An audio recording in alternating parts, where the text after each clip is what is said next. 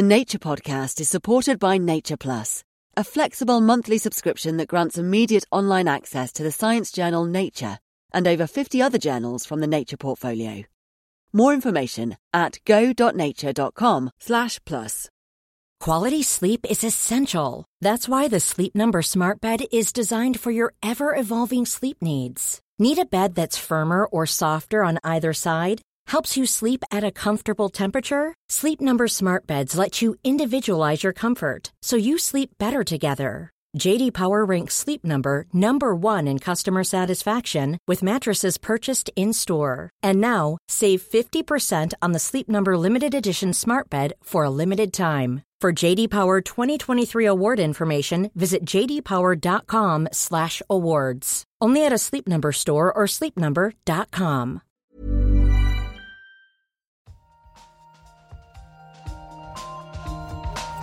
An experiment. Yeah, we don't know yet. Why is light so far? Like it sounds so simple. They had no idea. But now the data speak. I find this not only refreshing, but, but at some level astounding. Nature. Welcome back to the Nature Podcast. This week we'll be hearing about the latest advances in heart xenotransplants. and finding out how soil bacteria fight phages. I'm Shamini Bundell. And I'm Benjamin Thompson.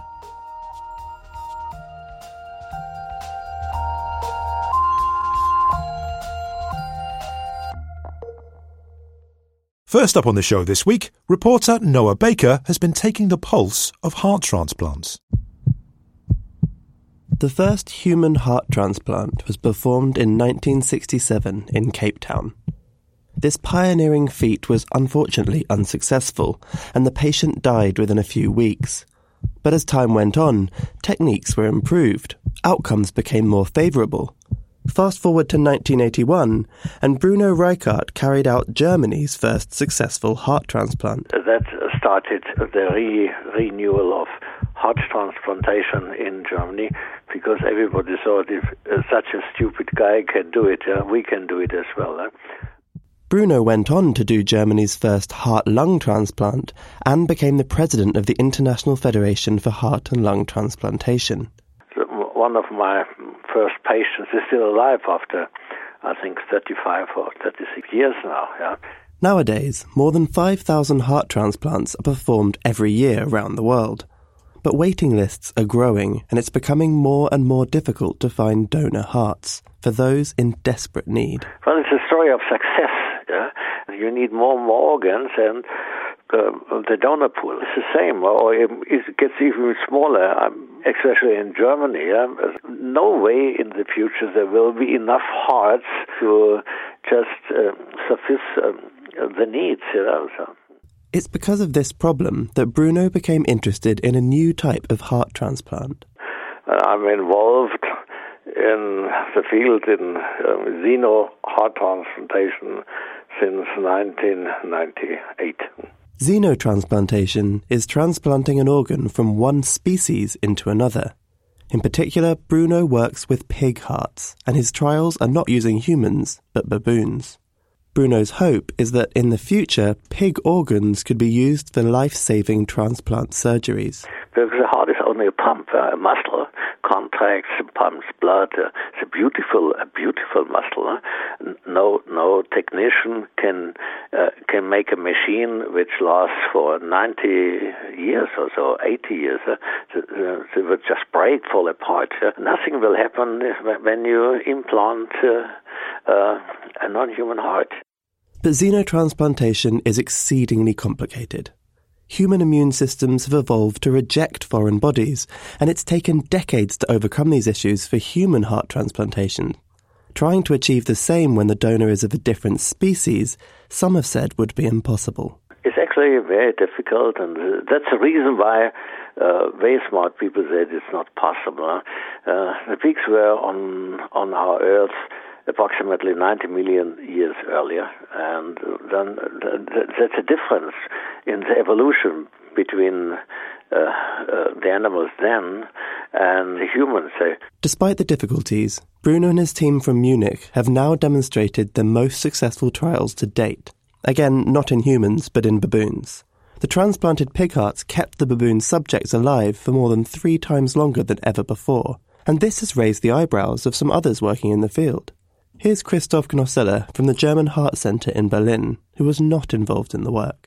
I realized that it is uh, really a, a, major step forward in uh, xeno, uh, in heart xenotransplantation. The group from Munich was was able to uh, produce really a, a, sustained survival of uh, of more than half a year. Before that, in this life supporting uh, the, the longest, you know, it was a single longest uh, transplant was uh, 57 days. In order to achieve this, Bruno and his team pulled together various techniques, some of which had been used by other groups, genetically modifying the pig donors and applying bespoke immunosuppression protocols to the baboons. They also needed to stop the hearts growing to their full size. Pigs are much larger than baboons, and so a full sized heart would not fit into the chest cavity and would fail. Additionally, pigs have lower blood pressure than baboons as they stand on all fours, and so Bruno and his team had to use drugs to thin the baboon's blood to compensate. And finally, they changed the protocols surrounding the surgery itself. Pig hearts, it seems to Bruno, react differently to human hearts when it comes to transplants. Uh, I think um, porcine hearts, they look like human hearts or like primate hearts, but they um, they don't they don't resist uh, ischemia. Ischemia is the time when a heart is not supplied by oxygen and nutrition, and uh, so they're more vulnerable. Yeah? And that was the big surprise. Bruno used a machine designed by a Swedish group which bathed the donor pig hearts in an oxygenated solution and before transplant kept them a bit warmer than in previous attempts, at about 8 degrees centigrade. This helped prevent ischemia, which can lead to damage in the heart. Bruno described the surgery. Then they bring in the porcine heart, and then they do the anastomosis, the left atrium, the right atrium, the pulmonary artery, and then uh, you remove the air. It doesn't bleed because they have done it very meticulously. And you open the clamp and the heart is getting pink and it starts beating. That's for me, it's amazing. The survival of the baboon's subject could be a significant step towards human trials of xenotransplantation. But there's still a lot of work to be done, and exactly how a human would react is still unclear. Here's Christoph again. As it is not tried in humans, of course, this is not sure because there are um, hormone uh, incompatibilities which play a role. So, researchers worldwide, also with other organs uh, facing uh, this problem. There are also other concerns to overcome, like viruses found in pig DNA, which could possibly be transmitted to humans through a transplant in particular a family of porcine endogenous retroviruses known as PERVs. PERVs made the headlines last year when researchers demonstrated the use of CRISPR to edit PERV genes, but the problem remains to be completely solved. And underlying all of this work, there's a whole plethora of ethical conversations that need to be had surrounding xenotransplantation. So, a lot of work to look out for in the future. But the science is progressing, so who knows? Perhaps in the near future, you'll be listening to this podcast reporting the first successful xenotransplantation, and with it, the next step in medical science. That was Noah Baker. In his report, you also heard from Bruno Reichart and Christoph Knosalla. You can read Bruno's paper and Christoph's news and views article over at nature.com slash news. Later in the show, Nisha Gaind will be joining us with an update on the latest science stories. That's coming up in the news chat. Now, though, it's time for the research highlights, read this week by Ali Jennings. Prehistoric people may have been partial to a spot of caviar. Excavations at an ancient campsite in what is now Germany yielded pieces of poorly washed pottery that still retain residues of Neolithic carp roe. Researchers wanted to get an idea of exactly what was on the menu, but reconstructing a recipe from remains dating back to roughly 4000 BC is hardly a piece of cake. To determine the details of the archaic cuisine, the team analysed 6,000 year old proteins that had been burnt onto pieces of prehistoric pot. Some of the proteins they discovered are common in fish eggs, whilst others are found in fish flesh. So the hungry hunter gatherers may have cooked fish broth in a pot. And microscopic plant remains found around the pot's rim suggest that they used leaves for a lid. Get a taste of that research over at PLOS ONE. Thanks to climate change, the chance of a given region on Earth being both warmer and drier than the historical average is now much higher than it has been in previous years. Predicting the joint occurrence of these kind of climate stresses is hard to do, but a team of Stanford scientists have attempted it by comparing conditions calculated by climate models to temperatures recorded all the way back to 1931. And what they found was it's now twice as likely that during a single year, some places on Earth will experience weather both hotter and drier than the historical average. The research also showed that extreme heat and drought are more likely to affect multiple major agricultural areas in the same year. This suggests that the global supply chain of food could become disrupted. The one potential ray of sunshine is that we can reduce the risk of such simultaneous events if we successfully cut greenhouse gas emissions in line with the Paris Climate Accord. If you've warmed to this story, you can find the research over at Science Advances. It's estimated that there are more bacteria on Earth than there are stars in the universe, including the many which live in or on the human body.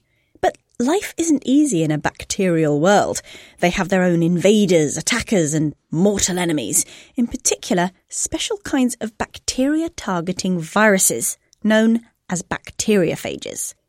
In their evolutionary battle with these phages, bacteria have developed many weapons and a paper out in Nature this week has been exploring some new ones. I spoke to author Karen Maxwell and started off asking her why she thinks bacteriophages are such an important area of research. Bacteriophages are thought to be the most numerous biological entity on Earth, and they play really important roles in controlling bacterial populations in the environment and within the human body. Does that mean I'm full of bacteriophages right now? You are full of bacteriophages right now. So you have about 10 times more phages in your body than you have bacterial cells. And we know that they're playing really important roles in controlling bacterial populations in the human microbiome. So there have been a number of studies where people have looked at antibiotic delivery and how that affects the bacterial populations in the body, and also how it affects the phage populations in the body. There also have been a couple of studies that have come out recently looking at inflammatory bowel diseases like Crohn's disease and colitis. And so it's thought that the phages may be playing roles that are contributing to these kinds of inflammatory bowel diseases. So because we have all these bacteria inside us, either causing infections or the sort of healthy part of our microbiome, there's this whole complex ecosystem. And if we're not looking at the bacteriophages as well, then we're just missing a, a huge part of the picture. Yes, absolutely. And you know, with increasing rates of antibiotic resistance, people are really thinking about using phages for therapies. And there have been a couple of big cases in the US recently where they have successfully used phages as a therapeutic. But I think we need to be keeping in mind that they they do carry antibiotic resistance genes, they can carry toxin genes, and so it's really a double-edged sword. So, what bacteria were you studying, and what's its ecosystem like? What, what's the world like for this bacteria? Yeah, so streptomyces are a kind of bacteria that live in the soil, and they actually are the bacteria that make soil smell like soil. So, there's other bacteria in the soil that they have to compete against. There are yeast, there are parasites, and of course, they're thought to be outnumbered by phages, this viral enemy, by a factor of 10. And it's well known that streptomyces produce a lot of what are known as secondary metabolites. These are small molecules that help them gain a competitive advantage in the soil environment. And it's estimated that streptomyces produce on the order of about 100,000 different antimicrobial compounds. And these have been shown to have activity against other bacteria, against fungus, and against other parasites that are in the soil, but no one had ever looked to see if they had any activities against phages in the past. But there are bacterial defense mechanisms against phages that we do know about. We do, but all of those defense systems are based on proteins. And it really makes sense that bacteria, uh, particularly streptomyces, that produce so many of these small molecules, that they do encode a chemical defense against phage infection. So the bacteria are using everything at their disposal, proteins and small chemicals, to, to fight the phages. And so, how did you start investigating these chemical weapons? I just had graduate students and undergraduate students go out and collect dirt samples from a variety of different places.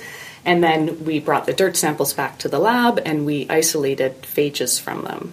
And then what we did was we took this collection of phages and we started screening extracts that we made from different streptomyces strains to see if they had anything in them that could inhibit phage replication.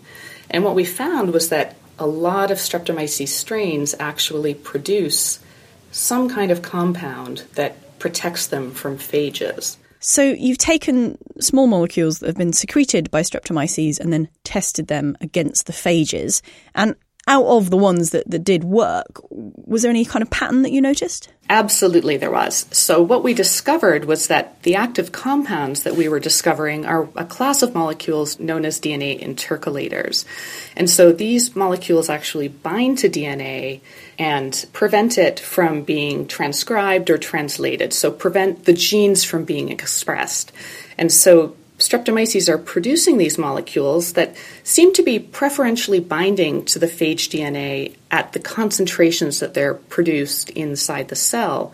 And, and they prevent the DNA from being able to carry out any of the functions that are required for the phage to survive. But one really interesting thing actually is that these DNA intercalating molecules, they actually are fantastic anti-cancer agents.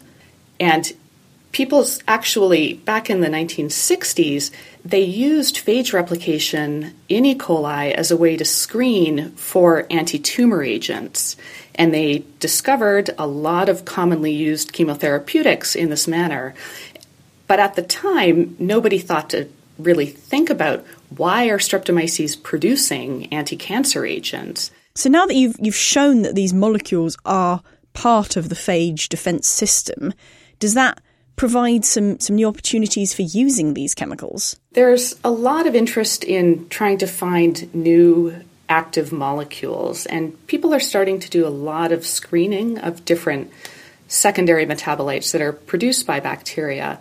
And I think this gives us a new way of finding new anti tumor agents. And now you have a whole new area of bacterial defense, which, if you if you continue looking at these systems, you could find even more molecules and chemicals which could be medically useful. Yes. So, along with the anti cancer drugs, of course, these could be great to be used as antiviral agents in humans as well for therapeutics. And what's your personal next step in exploring this?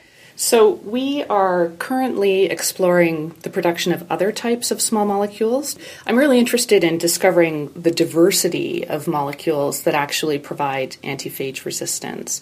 So, that's one area of research. And we are also interested in branching out into other bacteria. So, how commonly are these antiphage compounds produced, and how many different species of bacteria produce them? That was Karen Maxwell from the University of Toronto, Canada. You can find Karen's paper at nature.com forward slash nature.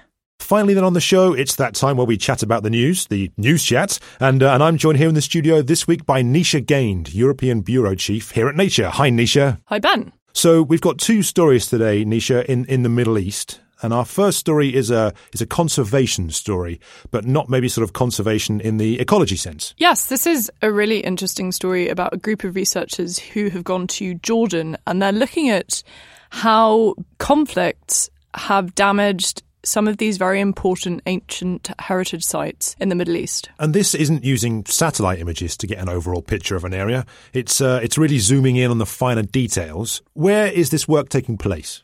These researchers are actually looking at a site in Jordan called Wadi Rum, and it's the site of lots of different types of prehistoric settlement. And there's some beautiful rock art, and lots of these have got bullet holes in them. There's actual physical holes in the rock.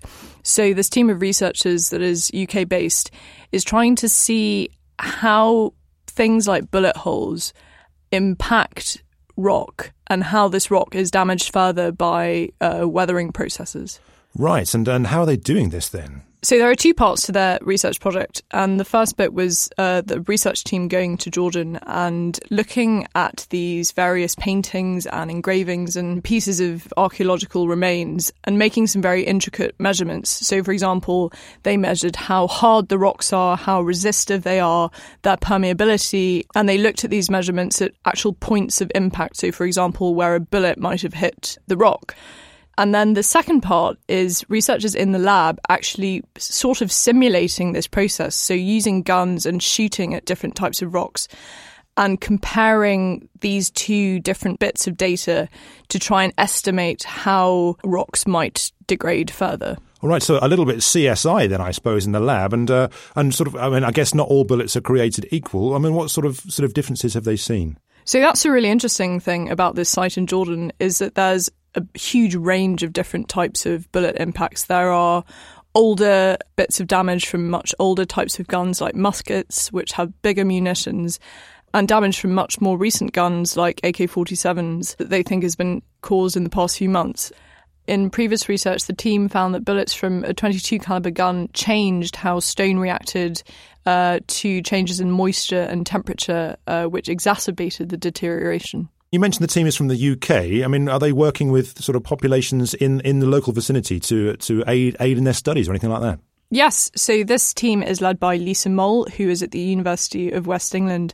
And the team has worked with um, some local experts and also spoken to lots of local residents to see what their views are about this bullet damage. And there are some really interesting opinions. For example, some residents say that they don't want bullet holes to be repaired and that they should stand as a warning against vandalism or all the conflicts that cause them. Right. Well, what about this work, Nisha? I mean, it's early, but where does it lead? So ultimately, the team wants to develop some guidelines for people who are on the ground, and that might be in Jordan or anywhere in the world where these heritage sites exist. Um, and they want people to record and communicate damage that they might see to these to these ancient sites, and use that information to work out how to conserve them. Okay, well, let's move on to our second story today, Nisha, and uh, we're going to go to Iran, where some people are getting a bit of a sinking feeling. Yes, Tehran is sinking. The Iranian capital is experiencing some of the highest rates of subsidence in the world. And are we talking visible levels of sinking? Yeah, this is pretty visible. Um, so what we have here is some some new research from satellite images that show the extent of Tehran's uh, sinking, and in some places it's as much as 25 centimetres a year. Right. I mean, I'm holding up an imaginary sort of 30 centimetre rule. That's, that, that is a not insignificant amount. I mean, how is this happening? There are lots of different things to contribute to this phenomenon, sinking or subsidence. Um, and one of them is sheer population. Uh, Tehran is the biggest city in Western Asia. There are about 13 million people.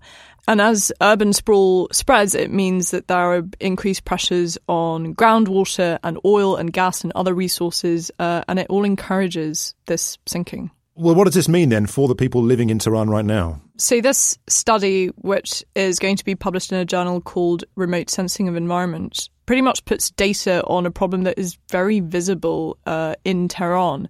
Huge fissures, some of them which are several kilometres in length and, and a couple of metres wide, are opening up in the southeast of Tehran, and there are also just visible cracks in streets, shifted curbs, uh, cracks in walls, and tilting buildings. And as well as all of that, we hear a story from a farmer who fell into a six metre deep crack. And these cracks are actually pretty serious for farmers because they drain irrigation water and they leave their ground really parched. I mean, this isn't sounding good at all, Nisha, but I mean, is there anything that can be done to sort of reverse this or, or to stop it getting any worse? So the answer to that is pretty bleak, according to this study, and it's that authorities are fighting a losing battle here uh, as they try to regulate water extraction. A lot of the sinking that has already happened is thought to be irreversible. Well, very concerning, and certainly something to keep an eye on. Nisha, thank you very much for joining us. And listeners, if you'd like more of the latest science news, head over to nature.com slash news. That's it for this week's show. We'll be back with another edition of the Nature Podcast next week. But before we go, there's just time to remind you about our sister podcasts from Scientific American. You can catch them over at scientificamerican.com forward slash podcasts. or wherever you find your shows. I'm Shamini Bundell. And I'm Benjamin Thompson. See you next time.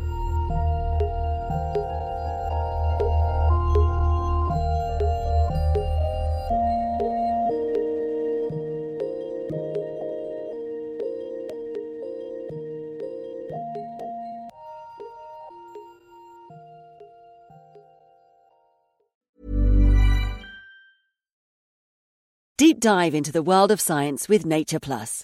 From the vastness of the distant star systems to the intricacies of infectious diseases due to climate change, we've got you covered. Enjoy access to over 55 cutting edge journals, breaking scientific news, and over a thousand new articles every month. Whether you're a seasoned researcher or just curious, Nature Plus simplifies complex studies.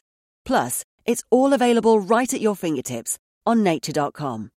Nature Plus, the key to unlocking the world's most significant scientific advances. Subscribe today at go.nature.com/plus. When you need mealtime inspiration, it's worth shopping Kroger, where you'll find over 30,000 mouth-watering choices that excite your inner foodie. And no matter what tasty choice you make, you'll enjoy our everyday low prices, plus extra ways to save, like digital coupons worth over $600 each week. You can also save up to $1 off per gallon at the pump with fuel points. More savings and more inspiring flavors make shopping Kroger worth it every time. Kroger, fresh for everyone. Fuel restrictions apply.